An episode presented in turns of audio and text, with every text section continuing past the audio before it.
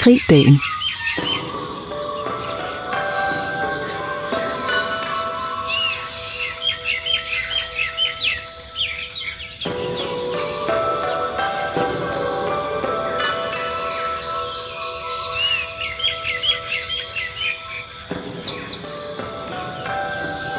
Gribdagen for mig er den underløbende.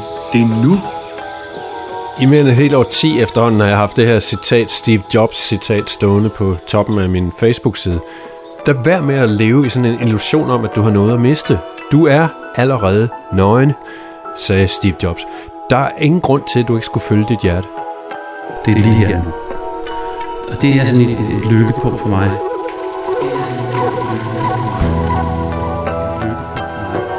Så er vi i gang. Så er vi i gang. Podcast nummer 1. Grib dagen. Ja, for delen. Den første episode af Grib dagen. Og vi ved ikke helt, hvad det vil føre til jo. Hvilket også er det helt vildt spændende ved det, synes jeg. Vi hopper bare ud i det. Men en ting har vi lagt os fast på, og det er, at vi vil bruge den første episode her på lige, og hvad skal man sige, kridte banen op. Ja. Og fortælle lidt om, hvem vi er, og hvad det er for nogle tanker, der gør, at vi altså, får den her skøre idé med at starte en podcast, der hedder Grib dagen. Mm. Skal jeg ikke lægge ud så? Øh, jeg hedder jo Christian, og er under betegnelsen udenlandsdansker. Ligesom du er, Mik. Vi bor i Australien, og jeg har boet her i 10 år, og du har boet her... Ja, sammenlagt 9 år. Og det man kan sige, vi regner med, at øh, gribdagen kommer meget til at handle om, det er selvfølgelig den hverdag, og, og de, øh, også de ekstraordinære oplevelser, som vi går og har også her i Australien.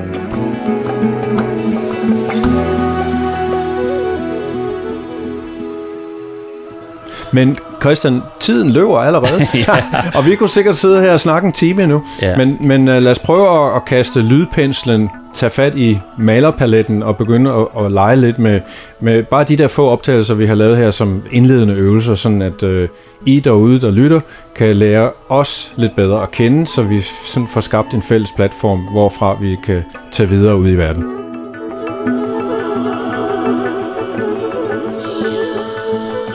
Og al den musik, i hvert fald her i det første afsnit, som I kommer til at høre, det er musik, som jeg har lavet sammen med min søster og en god ven, der hedder Torsten. Mm-hmm. Øhm, vi kaldte vores lille duo, Torsten og jeg, vi hed Travelog. Og det er jo snart mere end et år ti siden, at vi sad og, og niflede med alle de her øh, forskellige lydlandskaber, som vi lavede. Og så kom min søster en gang med en forbi, og, og så lavede hun lidt, lidt vokaler og noget sang og, og så videre. Så, så lydlandskaberne er hjemmelavet. Krig dagen. Normally, we follow roads that are already there, but that's the wrong way. When you walk, you have to send the landscape out and the road out of yourself.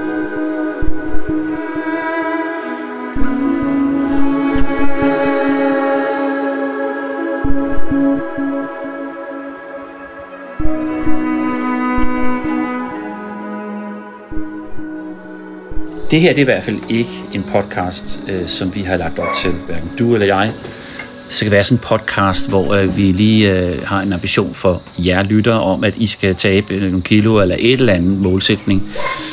Nej, det er, det er vores egen målsætning. Og vores egen målsætning, altså lige mig, øh, handler det om, at gribdagen er et rigtig godt ord, fordi det handler om at, at gribe den her dag, altså leve livet lige nu.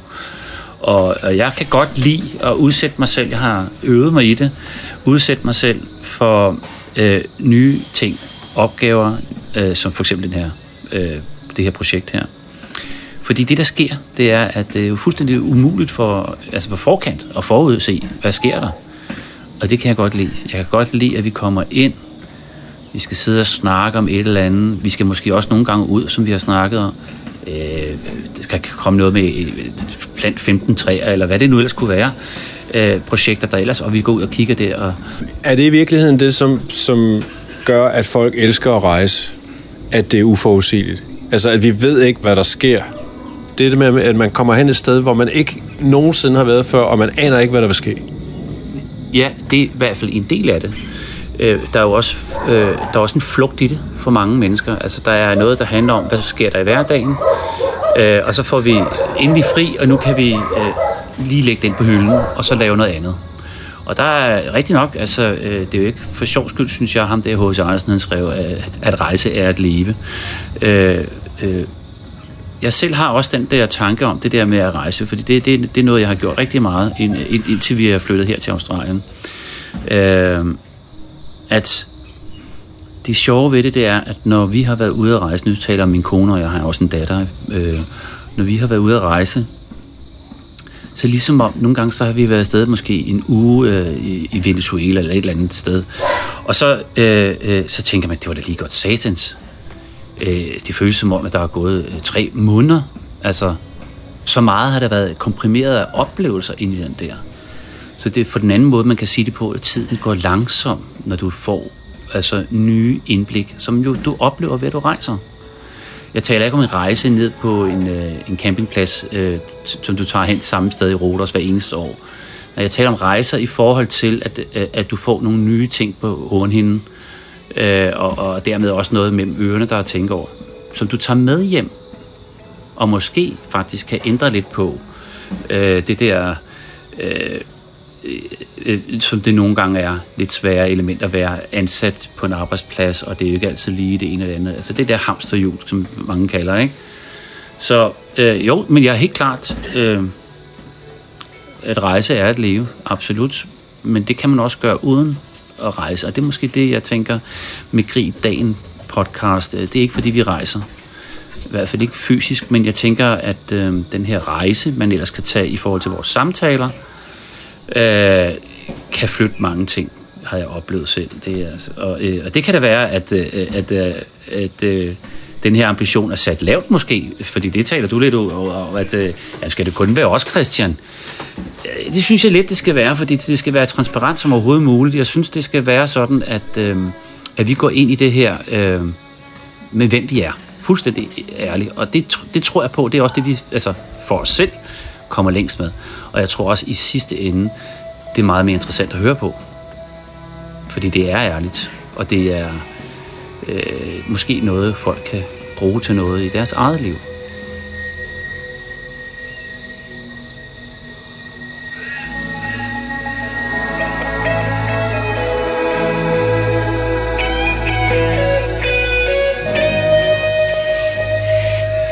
De valg, vi tager.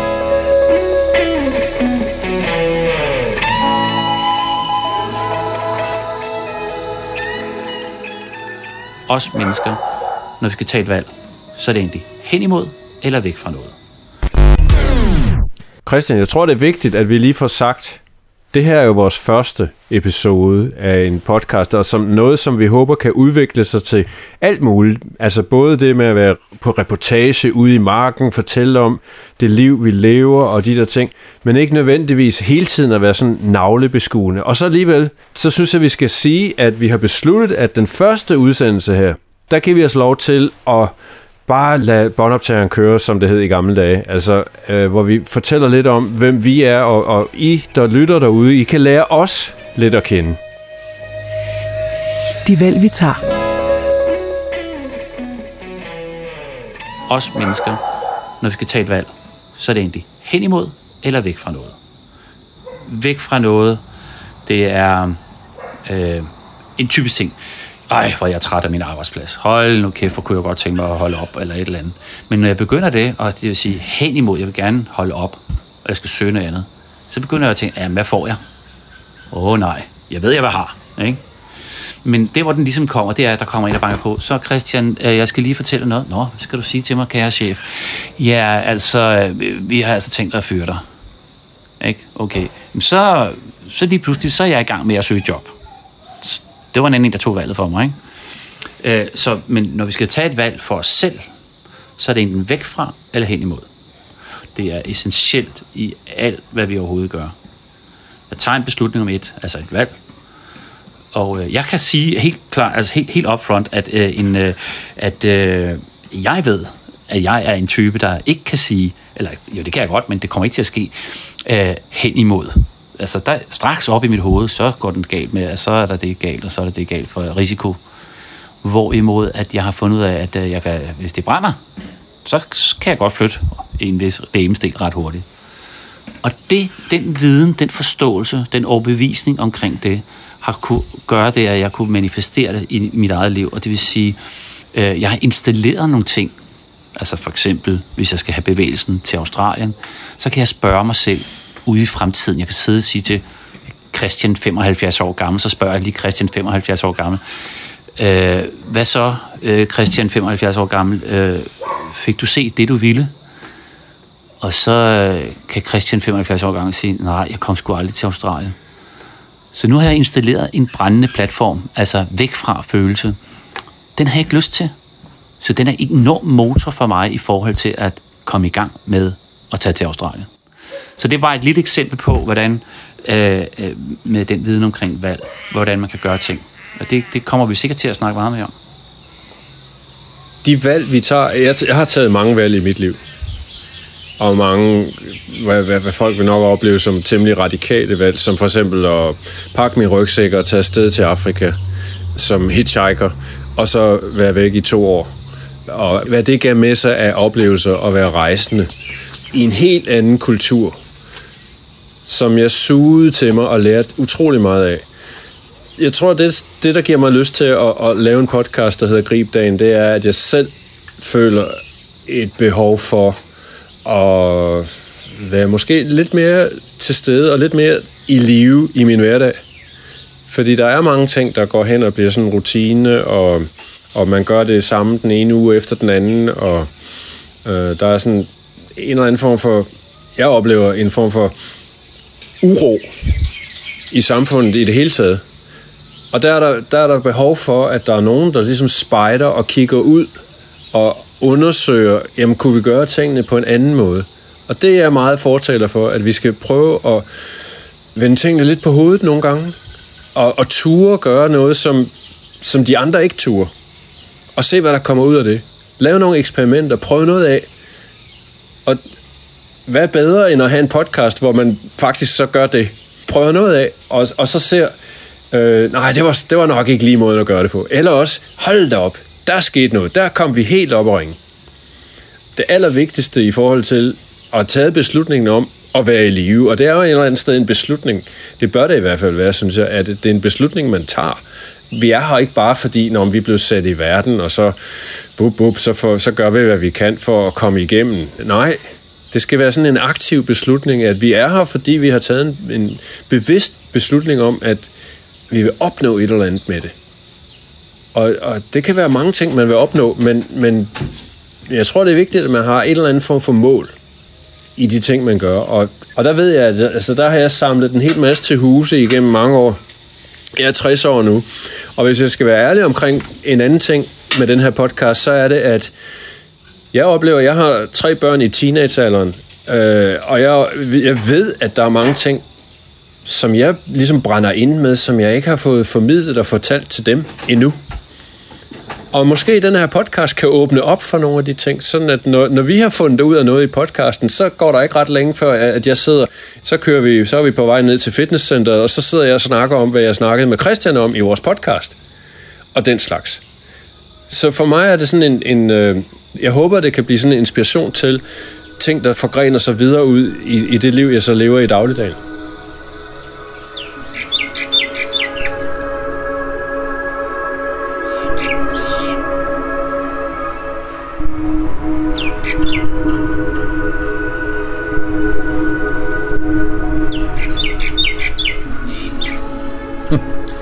Kender du det der? Man er i en eller anden situation på en helt almindelig hverdag. Man skal fra A til B. Øh, man kan så vælge at køre af den kendte øh, liv motorvej, øh, hvor man endda med hjælp fra Google Maps og diverse GPS kan få en eksakt øh, ankomsttidspunkt til B. Eller man kan også vælge at tage landevejen, den snørklede landevej, og så måske endda køre ned af en grusvej, man pludselig ser, som man ikke lige kender, eller bare ser spændende ud. Det er sådan en analogi, eller en beskrivelse på, sådan, hvordan jeg har det med mine valg, når jeg skal tage valg her i livet. Fordi for mig, så gælder det bare om, at jeg den underdybde bare skal føle, at jeg lever. For netop det der med at tage valg, som er andet end det der kendte livet landevej, det får mig til at føle, at jeg lever. Men det er jo ikke sådan, at jeg altid gør det. Men bevidstheden om, at jeg får noget ud af at tage den der snørklede vej. Altså pludselig kan jeg opleve nye ting. Øh, den er ret god, synes jeg. Så er der det der latinske udtryk, carpe diem, som betyder grib dagen. Altså liv lige her og nu. Så det hænger meget sammen, for mig altså, øh, et andet latinsk udtryk, som hedder memento mori. Husk, at du skal dø. Fordi det der med at dø, ja, hvad er det for noget? Det ved jeg jo godt. Jeg ved jo sgu da godt, at jeg skal dø. Men der er den der øh, forståelse om det. En accept på min egen dødelighed. Det er helt klart en stor drivkraft, at jeg vælger at leve lige nu, at jeg vælger at gribe dagen. Jeg har sådan øh, tidligere i mit liv, ja faktisk helt fra da jeg gik i skole, så kunne jeg sidde midt i klasselokalet, og så kunne jeg pludselig få den der tanke, når vi sad og så en eller anden video eller film, hvor folk de døde. Og der tænkte jeg bare, fuck mand, jeg skal også dø. Altså, jeg fik helt, det giver spjæt ind i mig, jeg, det, jeg skal også dø, og det bliver, den der dødsangst, som jeg har haft nogle gange der, synes jeg måske var noget skidt for mig til meget langt hen i, jeg tror det var i 20'erne, hvor jeg pludselig øh, fik snakket med en om det, og som fik mig til at kigge på en anden måde. At det ikke er en dødsangst, men det var en angst for ikke at leve. Så jeg har ligesom vedtaget, at øh, når jeg fra tid til anden får lige den her dødsangst, altså det der med ikke at være bange for ikke at leve, så er det sådan en, en vagthund, jeg har, som fortæller Christian, øh, hvad er det lige, hvis du kigger på dit liv lige nu, du ikke gør rigtigt? Hvad mangler du? Så for mig så hænger det fuldstændig sammen med, at det starter med faktisk med min tomori. Huske, at jeg skal dø. Og at den vej, så skal det lige love for, at jeg får sat i gang i at huske at leve. Grib dagen.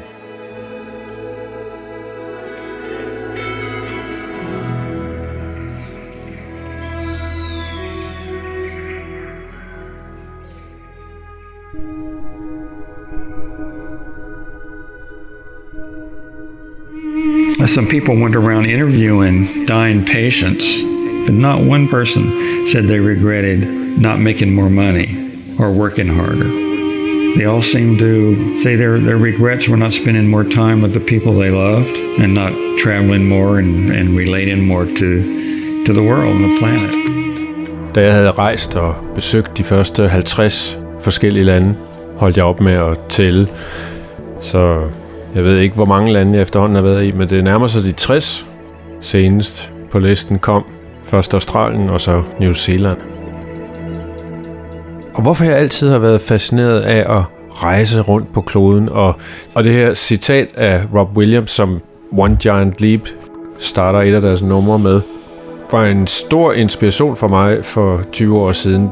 Altså, hvor essensen i det er jo, at jamen, altså, når vi når til vejs ende og kigger tilbage på vores liv, så vil jeg det ikke, hvor mange penge vi har tjent, eller hvor meget vi knoklede med vores arbejde, og hvor mange præmier vi hentede hjem, som er det, der faktisk betyder noget. Nej, det som folk siger, når de ligger der på dødssengen, når de blev spurgt om, hvad de fortrød, så var det, at de ikke havde brugt nok tid på at være sammen med deres familie, deres kære, og på at få et forhold til den planet, som vi bor på. Altså at komme ud og rejse.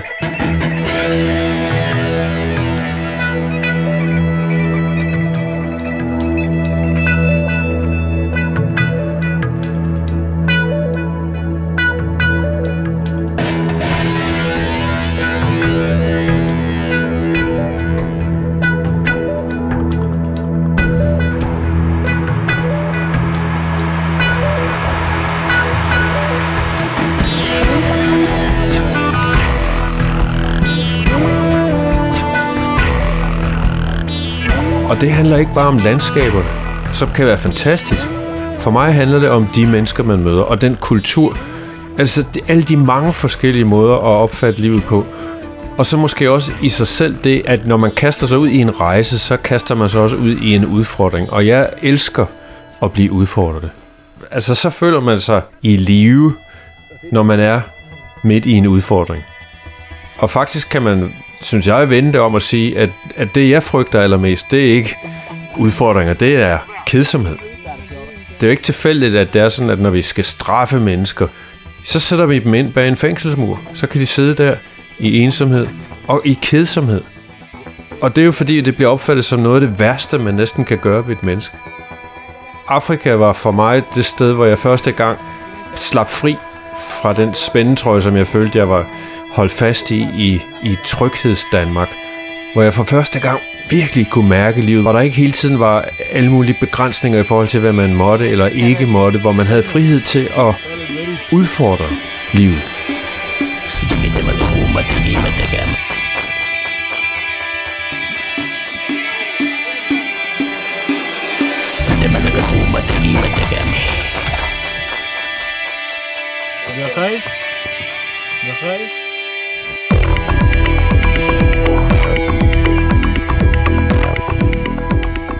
Der er masser af blod, der er død og tragedier i Afrika.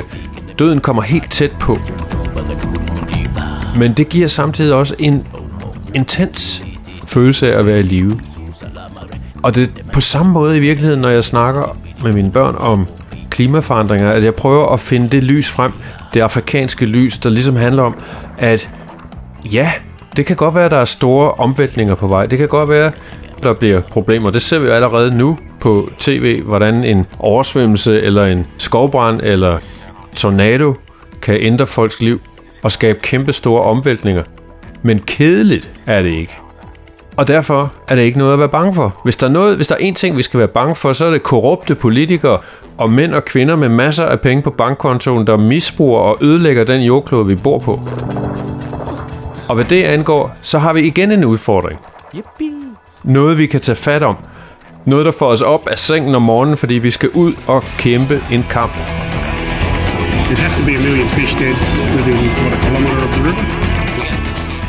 Det handler om, at vi er i gang med at skabe forandring. Og om det har Fiona Brooks skrevet, synes jeg, et smukt digt, jeg godt kunne tænke mig at læse op. Lad os svømme sammen. Vi flyder på et hav af vild usikkerhed.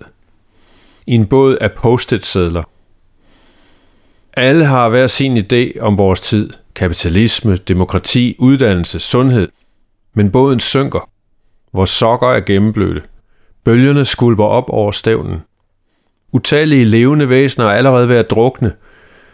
De bliver kørt ned af det hektiske moderne livs jetski. Men gør du folk opmærksom på, at båden her er ved at synke, så slår de hælene i. De kommer ikke ud af den båd, før nogen giver dem en anden båd, som de kan klatre op i. Og de gamle både er, ligesom kommunismen, også gået under. Vi glemmer, at vi mennesker udviklede os i vildskab. Vi ved, hvordan man svømmer sammen. Vi har bare glemt det. Vi kan igen lære at læse bølgerne, hvornår vi skal dukke os og hvornår vi skal surfe. I stedet for stive både, så kan vi bygge lette og fleksible tømmerflåder. Nok til lige at give os et pusterum fra svømningen, og vi kan tilpasse dem efterhånden, som betingelserne ændrer sig. Så hop ud i det, slip båden. Lad os svømme. Når vi svømmer sammen, så skal det nok gå.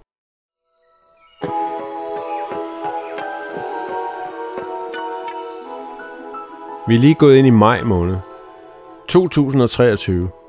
Og hold da op, der sker mange ting omkring os hele tiden. Og er det bare mig, der nogle gange bliver lidt overvældet, eller har vi det alle sammen sådan? Hvad tænker du, Christian? ja, altså, øh, hvad tænker jeg? Jeg tænker, at øh, nu har du lige fortalt øh, øh, for det første fint digt af Fiona, og, øh, men du fik også fortalt en masse ting inden. Altså, øh, du, du sagde noget med kedsomhed, og, og mit take det er, med de der sorte skyer, som, som jeg oplever lidt, der er der, det er, det, er jo, det er jo vanvittige ting, der sker, som er et helt radioprogram for sig selv. Men jeg kan da godt lige løfte lidt af det op. De sorte skyer. Hvad jeg tænker, øh, så overordnet, ja, hold da op. Klimaforandringer, naturkatastrofer, krige, konflikter og økonomiske kriser skal jeg give dig med høje inflationer og høje renter og dyre råvarer og råvarer, der ikke fås og Ja, hvad var det, det seneste, jeg så i USA? Altså banker, der, der, der går rabundus, ikke? Og, og, og, og så har vi jo hele den vestlige verden, som har lånt over til begge ører og trykt nye penge. Øh, ja, i, I mit tilfælde, der, der øh, det starter hos mig selv. Simpelthen, der er masser at tænke på, det har jeg lige fortalt. Men, men det starter hos mig selv. Jeg lever af at have noget arbejde. Der kommer penge ind. Jeg bor gudskelov et sted, hvor der ikke er krig. Men jeg skal jo betale andre i mit huslån, og det bliver dyrere at køre fra A til B. Det bliver også dyrere at købe mad for mig, og alle de andre dagligvarer. Og det betyder i alt for mig og min lille familie, at vi har nogle færre penge. Og øh, derfor så kan vi også købe færre ting. Det er der også andre, der gør. Og det er derfor, at øh, når der ikke bliver købt ind lige så meget som før, så vil butikker og supermarkeder begynde at fyre medarbejdere, og så måske endda også begynde at erstatte dem med AI-teknologier, som er meget frem i tiden. Ikke? Øh, så har vi en dominoeffekt. Flere og flere almindelige mennesker, de får svært ved at kunne betale hus, hjem og mad osv.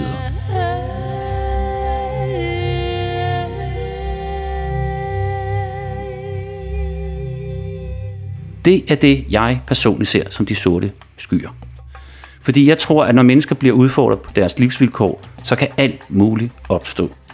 Fordi os mennesker er jo sociale mennesker, men når alt kommer til alt, så er vi af vores selv nærmeste. Ikke?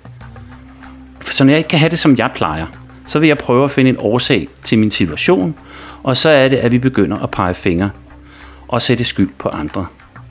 Så alt det her sammenlagt, det er det sorteste for mig, fordi der sker nemlig det, når mennesker bliver udfordret på livsvilkåret. Så stikker der nogle djævle frem.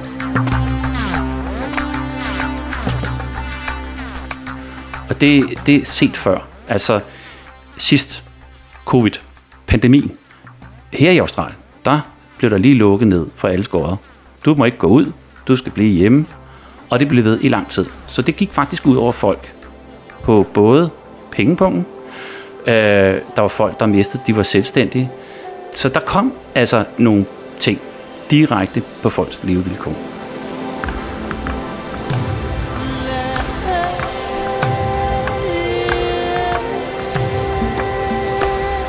Og på et eller andet tidspunkt, så skete der der i den der pandemi, at der var nogen, der bare synes, det eneste rigtige i det her, det er, at det er forkert, det det bliver sagt.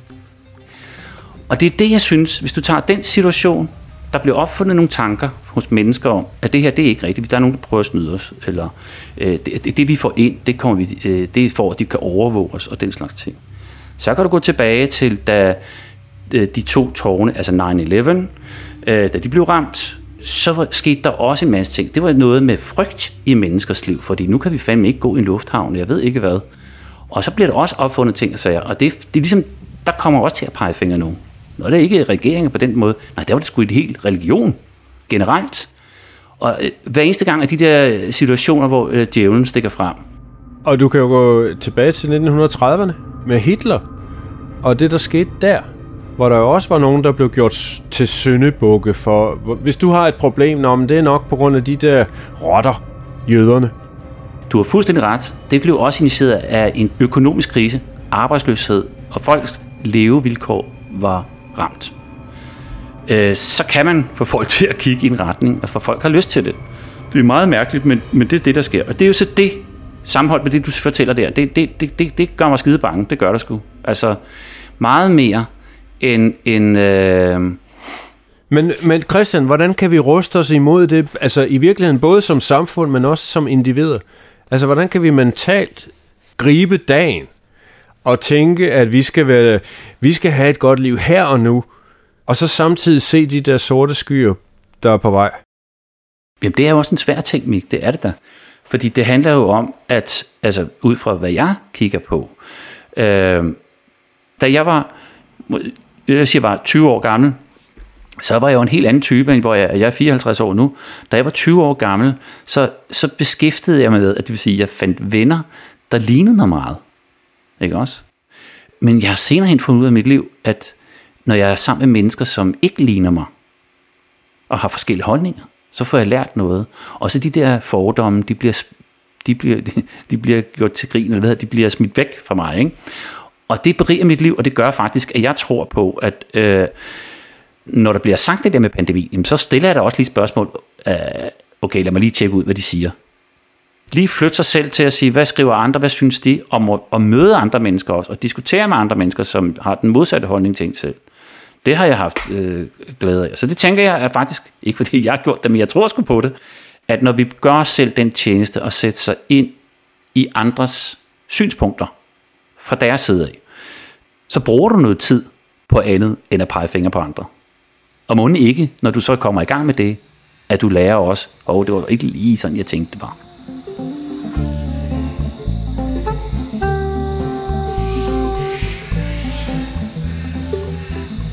En ting, Mik, som øh, du har lært mig, det er, at jeg åbenbart har flere forskellige stemmer i forhold til øh, tidspunkter på døgnet. Hvor ivrig jeg er, altså i en diskussion eller en snak, øh, eller en beskrivelse, som jeg laver. Du gav mig ligesom nogle lektier, øh, hvor at, øh, det gik op for mig, at du har fuldstændig ret, øh, fordi det er jo sjovt at høre sig selv, eller det var også lidt mærkeligt til at starte med, men, men øh, du sagde til mig, Christian, prøv lige at optage dig selv om morgenen. Bare et eller andet. Og det har jeg så gjort, øh, for at høre den der Christians morgengrydstemme. Og det blev så grib morgenstunden.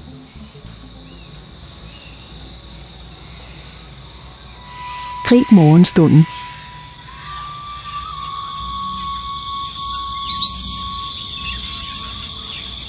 Så er det morgen.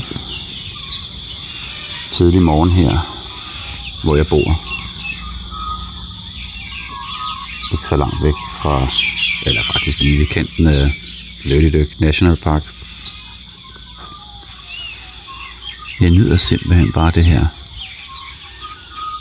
baggrundslydtapet af fugle, både her fra Australien, men også en gang imellem, så hører jeg lidt, hvis jeg skulle have lidt hjemmevæg, så kører jeg lidt solsorten. Den er introduceret her i Australien, så den kommer en gang imellem. Øh, og specielt her, hvor efteråret begynder at melde sig, så begynder også de her såkaldte europæiske fugle at komme her i, i vores kvarter. Altså når vinteren også kommer på. Men øh, jeg synes, det her er måske et meget godt tidspunkt til at lige at, at kunne fortælle lidt om, hvad, hvad jeg virkelig, virkelig godt kan lide ved det her sted her. Det er altså bare fedt at vågne op. Måske man har lidt siddende fra i går af det gode mad, det gode vin, men det gør ikke så meget, fordi når man først står og kigger ud over balkongen her ved vores soveværelse, og øjnene bare kan vandre derudad, uden at møde andre ting end natur. Det er altså bare dejligt. Så gør det jo heller ikke noget, det er en flot solopgang, synes jeg. Kaffen er også lige brygget. Det skal vel heller ikke gøre skade til, at man lige får en god kop kaffe og lydende igen lydene fra fugle og fra i baggrunden.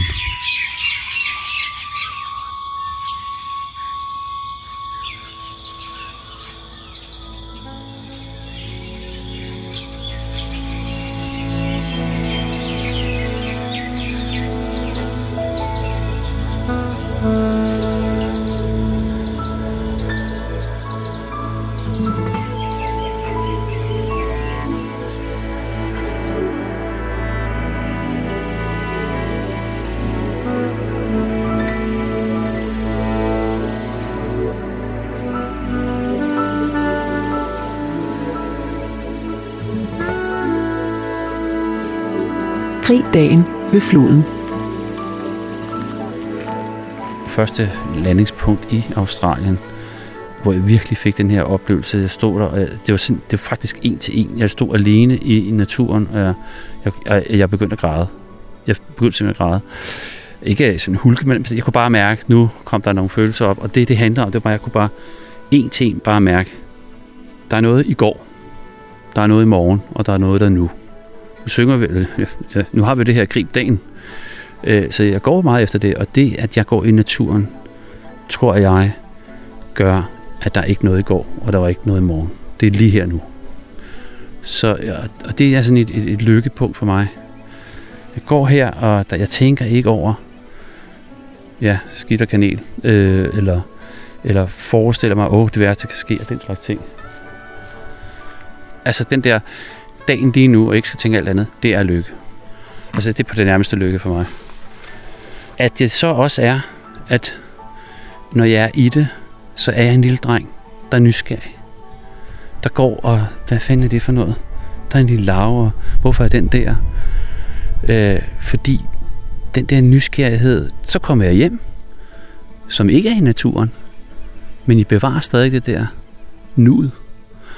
Og min nysgerrighed ved at slå op på nettet og læse det ene og det andet og finde frem til at stykke det sammen. Fordi det er det, jeg gør. Jeg stykker det sammen. Altså, til holistisk, altså hvordan er det egentlig, jeg er her, og hvorfor de ting er der. Det lyder meget langhåret, men, men jeg tror virkelig, det er sådan, det er. Øh, jeg har stor, stor glæde af også at formidle det, det jeg sådan set finder frem til. Altså det, det, det, det har også noget at sige, så det er jo ikke bare at gå en tur, der gør det og det og det. Øh, der er mange ting, der hænger sammen i det. Men jeg bruger naturen som et værktøj, hvis det ikke går godt imellem ørerne på mig. Altså, jeg har været igennem noget kraftværk og sådan noget, og øh, øh, jeg har en tendens til at, at opsøge viden, og øh, det er ikke lige det smarteste at gå ind kigge på kraft og google det og alt muligt andet. Der kommer alle mulige mærkelige historier, og så skal der nok hilse at sige, så hedder det meget i fortiden, eller undskyld, i fremtiden, og så bliver man nervøs og sådan noget. Men, så jeg bruger naturen til at lige komme væk fra de der tanker der, fordi jeg bliver opslugt af det her, der er. Og øh, jeg, jeg kan ikke huske, om jeg har fortalt det før, men den biodiversitet, og der jeg er jo bare, det er ikke det samme, jeg ser hele tiden. Det, det er hele tiden noget nyt. Så er den plante død, eller noget, der, der er hele tiden noget nyt. Der er hele tiden et nyt punkt, hvor jeg kan blive, jeg vil ikke sige forelsket, men interesseret, og jeg bliver grebet af det, øh, og jeg får en stor lyst til at undersøge, hvad i verden der er. Og hvis jeg er så sådan en som dig med på tur, øh, så stiller du nogle spørgsmål, og så er der nogen, jeg ikke kan svare på. Så er det hjem at finde ud af det, og så ved jeg endnu mere. Så det, du initierer nogle andre ting i mig, så det er fantastisk.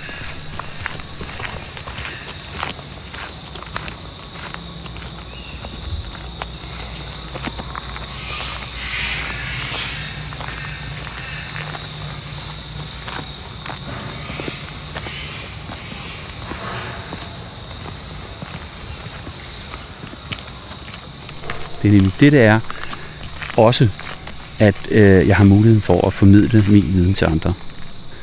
Øh, og det, det er blandt andet derfor, jeg også øh, gik i gang med at lave Sea Australia Tours, så det, det altså hele det der element, fordi øh, det er så lækkert. Altså nu lykke på mange planer, kan man sige, men det er bare så rart at kunne fortælle andre mennesker, prøv lige at se det her, vidste du det for eksempel? Øh, og det kan da godt være, at de ikke er særlig interesseret i lige nuagtigt det, men altså overordnet set alt det, der kommer ud af min mund ind over en tur, øh, der er noget, der hænger fast. Der er noget, man synes er interessant. Hver menneske har sit eget interesseområde. Men, men det er jo det der med, at når man, når man møder nogle mennesker, som er passionerede om et eller andet, altså det kan være, hvad ved jeg, en majorist, ikke? Altså, jeg er måske ikke specielt interesseret i, hvordan man laver ost eller noget, men hvis jeg møder en mejerist, som står passioneret og fortæller mig, nu skal du høre her, vidste du, er osten og så videre, altså, så kan jeg godt blive opslugt, og så har jeg fået noget ind. Igen en oplevelse. Oplevelse af livet. Det, det, at give oplevelser, det kan jeg jo gøre kun her. Jeg kan give dig noget fysisk, men jeg kan også fortælle dig noget som du kan bruge til noget. Måske er det egentlig også derfor, at den her podcast er der. Det, det har jeg ikke engang tænkt over. At, øh, at undersøge lidt sig selv i, øh, hvad er det egentlig, der gør mig lykkelig og glad. Bare lige et spadestykke længere ned i, end bare lige at sige, det er det, og så går vi videre.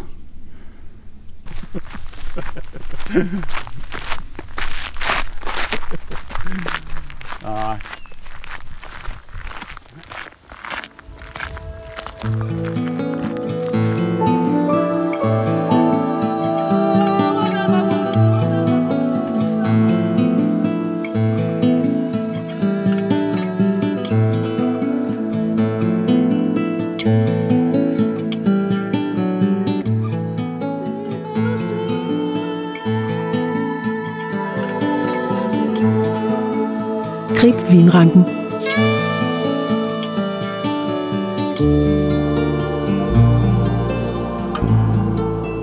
Danmark kan man købe australske vin. Og øh, det er jo selvfølgelig også det der, den starter for mig i første omgang. Så når jeg er på en hylde i Føtex eller Bilka, eller hvor det nu er, så tager jeg en vin ned øh, fra hylden. Det der er i det, som jeg har fundet ud af nu, det er, at det er vine, der er blevet sendt på tanke til Tyskland, Frankrig eller Italien. Og derfra så bliver de flasket, og det er jo selvfølgelig noget med priser. I første omgang, det er med en bandol, hvad hedder det, banderole, eller hvad det hedder.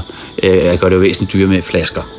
Øh, og det, så det, det, det giver sig selv. Men der er også en anden ting, som er helt anderledes, som jeg ikke vidste noget om. Og det er, at de har faktisk lavet den til europæisk smagsløg. Så den er anderledes hernede. Den, vi har en vin, der vi har stående i Danmark for Grand Birds for eksempel, eller øh, det er en anden type vin, øh, der er her. Det bliver lavet til altså oprindelig smag. Ikke? Så hvis man køber en flaske, eller hvis de, hvis de eksporterer flasker herfra, så er det den smag. Men hvis de sælger det, du ved, som i tanke, så er det den smag.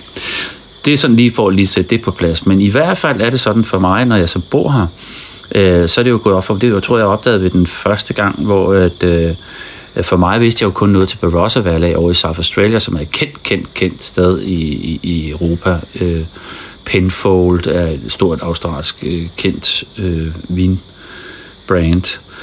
Øh, så det er der, jeg startede, og øh, jeg blev meget klog på lige pludselig, holdt op, hvor der var stor forskel på, hvor vinen den bliver, øh, om det er på øh, nordsiden, østsiden osv., om det er nede eller deroppe, eller hvor det er. Øh, så det var min tilgang, det var enormt spændende, og det får man jo kun at vide, hvis man går ind og snakker med dem. Så det, det gør jeg så, fordi ellers så, så det, en stor oplevelse for mig, det er jo at, at være et sted, Øh, ja, ikke de store steder, men de små steder, fordi de er, det er, det er familieforetagende, og de er så spændende at høre på, fordi de ved en masse om det, og de har kæmpe passion for det. Der er så sidenhen, efter jeg har valgt at bo i Australien, øh, og nu bor jeg i Victoria, staten Victoria, så øh, er der jo ikke de der store øh, full body øh, Øh, Shiraz-vin og sådan noget, øh, de, de, de hører til over i South Australia, for der skal noget varme til. Det har vi ikke så meget af her på den måde. Men til gengæld er der ret meget andet. Og det er den der, øh, det er den, jeg, øh, når jeg står og mangler den der store full body her i området, så prøver jeg at finde noget. Og det, så det er bare, jeg åbner en ny dør, og så siger jeg, hvad, hvad er det, de har der? Hvad kan vi gøre der og der? Øh, og det er der, det pludselig gik op for mig, at at det handler ikke bare om, på hvilken side øh, øh, af druerne de bliver plantet og alt sådan noget. Det handler rigtig meget om jorden, altså soil. Altså det er helt vildt. Og der kan jeg fortælle dig, at øh, for det, da jeg oplevede det, så har jeg så lavet sådan nogle små glas, som jeg har med, når jeg har kunder med på tur. Sea Australia Tours. så når jeg, øh, så øh, har jeg de her glas øh, med låg på, og så har for de forskellige områder, så har jeg taget noget jord. Og så gør jeg det, at når folk de skal smage det, så kan de lugte til det. Nu har jeg det ikke mere nu, fordi det er gået så lang tid. Men, men ellers så, øh, inden i en, en sæson, så tager jeg ud de steder, hvor det og så finder jeg jorden. Fordi det der i det, det er helt vildt, det er, at man kan tage, og så kan man lugte på jorden, og så kan man lugte ned i vinen, og så kan man bare få, wow, det er en god oplevelse, synes jeg. Så, så øh, vin er jo noget, der er dejligt at, at drikke. Man kan få en skid på, hvis det er det, man vil, men der er også noget andet, det er at sætte sig ind i det. Nu har jeg lige vist dig det her med gurle og det ene og det andet, og hvad, hvad gør man egentlig for at kunne smage? Og der er lang vej nu, kan man sige. Mange spændende ting at, at lære omkring der. Øh, det er også spændende, at øh, nu har jeg en god kammerat for eksempel, øh, som øh, så køber vi to vine i to forskellige årgange. Og så har vi to glas op hver. Så vi har ligesom en, en aften ud af det hvor vi sammenligner, og hvad synes du om det, og sådan noget. Det, altså det, det er rigtig hyggeligt, synes jeg. Øhm, og så lærer man også noget af det. Hver eneste gang, så, så det, lærer du mærke til den der. Nej, det lærer jeg sgu ikke lige mærke til, og så videre. Der er også noget andet med vin, som er... Altså, vin er jo, når jeg har folk med på tur, så, så, så er det det holistiske i det, det er jo i alt det, jeg fortæller om det ene og det andet. Det er også, hvad de prøver det ind i, i, i, i munden. Og nu har jeg lige fortalt det her med soil, altså jorden. Øh, så jeg tager en vin, der passer til det område, jeg er i, Grampians for eksempel, og så laver jeg noget mad, der passer til det. Men det der er i det, det er, at de fleste folk, de tænker ikke over, de kan bare sidde og sige, det smager godt, eller et eller andet. Men du har sikkert prøvet, jeg ved ikke om du har prøvet det, Mik, at være på en, øh, en, en fancy restaurant, hvor, der, hvor de starter, vi starter lige med det her, det er lavet det, og histen og pisten, og jeg skal give dig alt muligt, og det var altså det hele spilleriet, ikke? Men de der små historier, det fylder ud i dine oplevelser, og det er det, jeg synes, at, at, at, at jeg synes bare, udover at det skal smage godt, så vil du må, må også gerne være en oplevelse. Vi, vi er her kun i, jeg ved ikke, 80 år eller hvor meget. Øh, og jeg har altså bare valgt at, øh, at bruge min tid mest muligt for at have oplevelser. Og vin er en af dem. Grib dagen. Mm. Skål. Du kan også smage nu. Helt ærligt, prøv lige at smage den nu. Hvor meget den allerede har åbnet sig op. Og det er rigtigt. Ja, det er sindssygt. Der er virkelig sket noget. Ja. Så det vil Vi skulle have lige været lidt tålmodige. Nej, nu, nu du får du bare lidt mere oveni. Du skulle kun have et glas, jo sagde. Ja,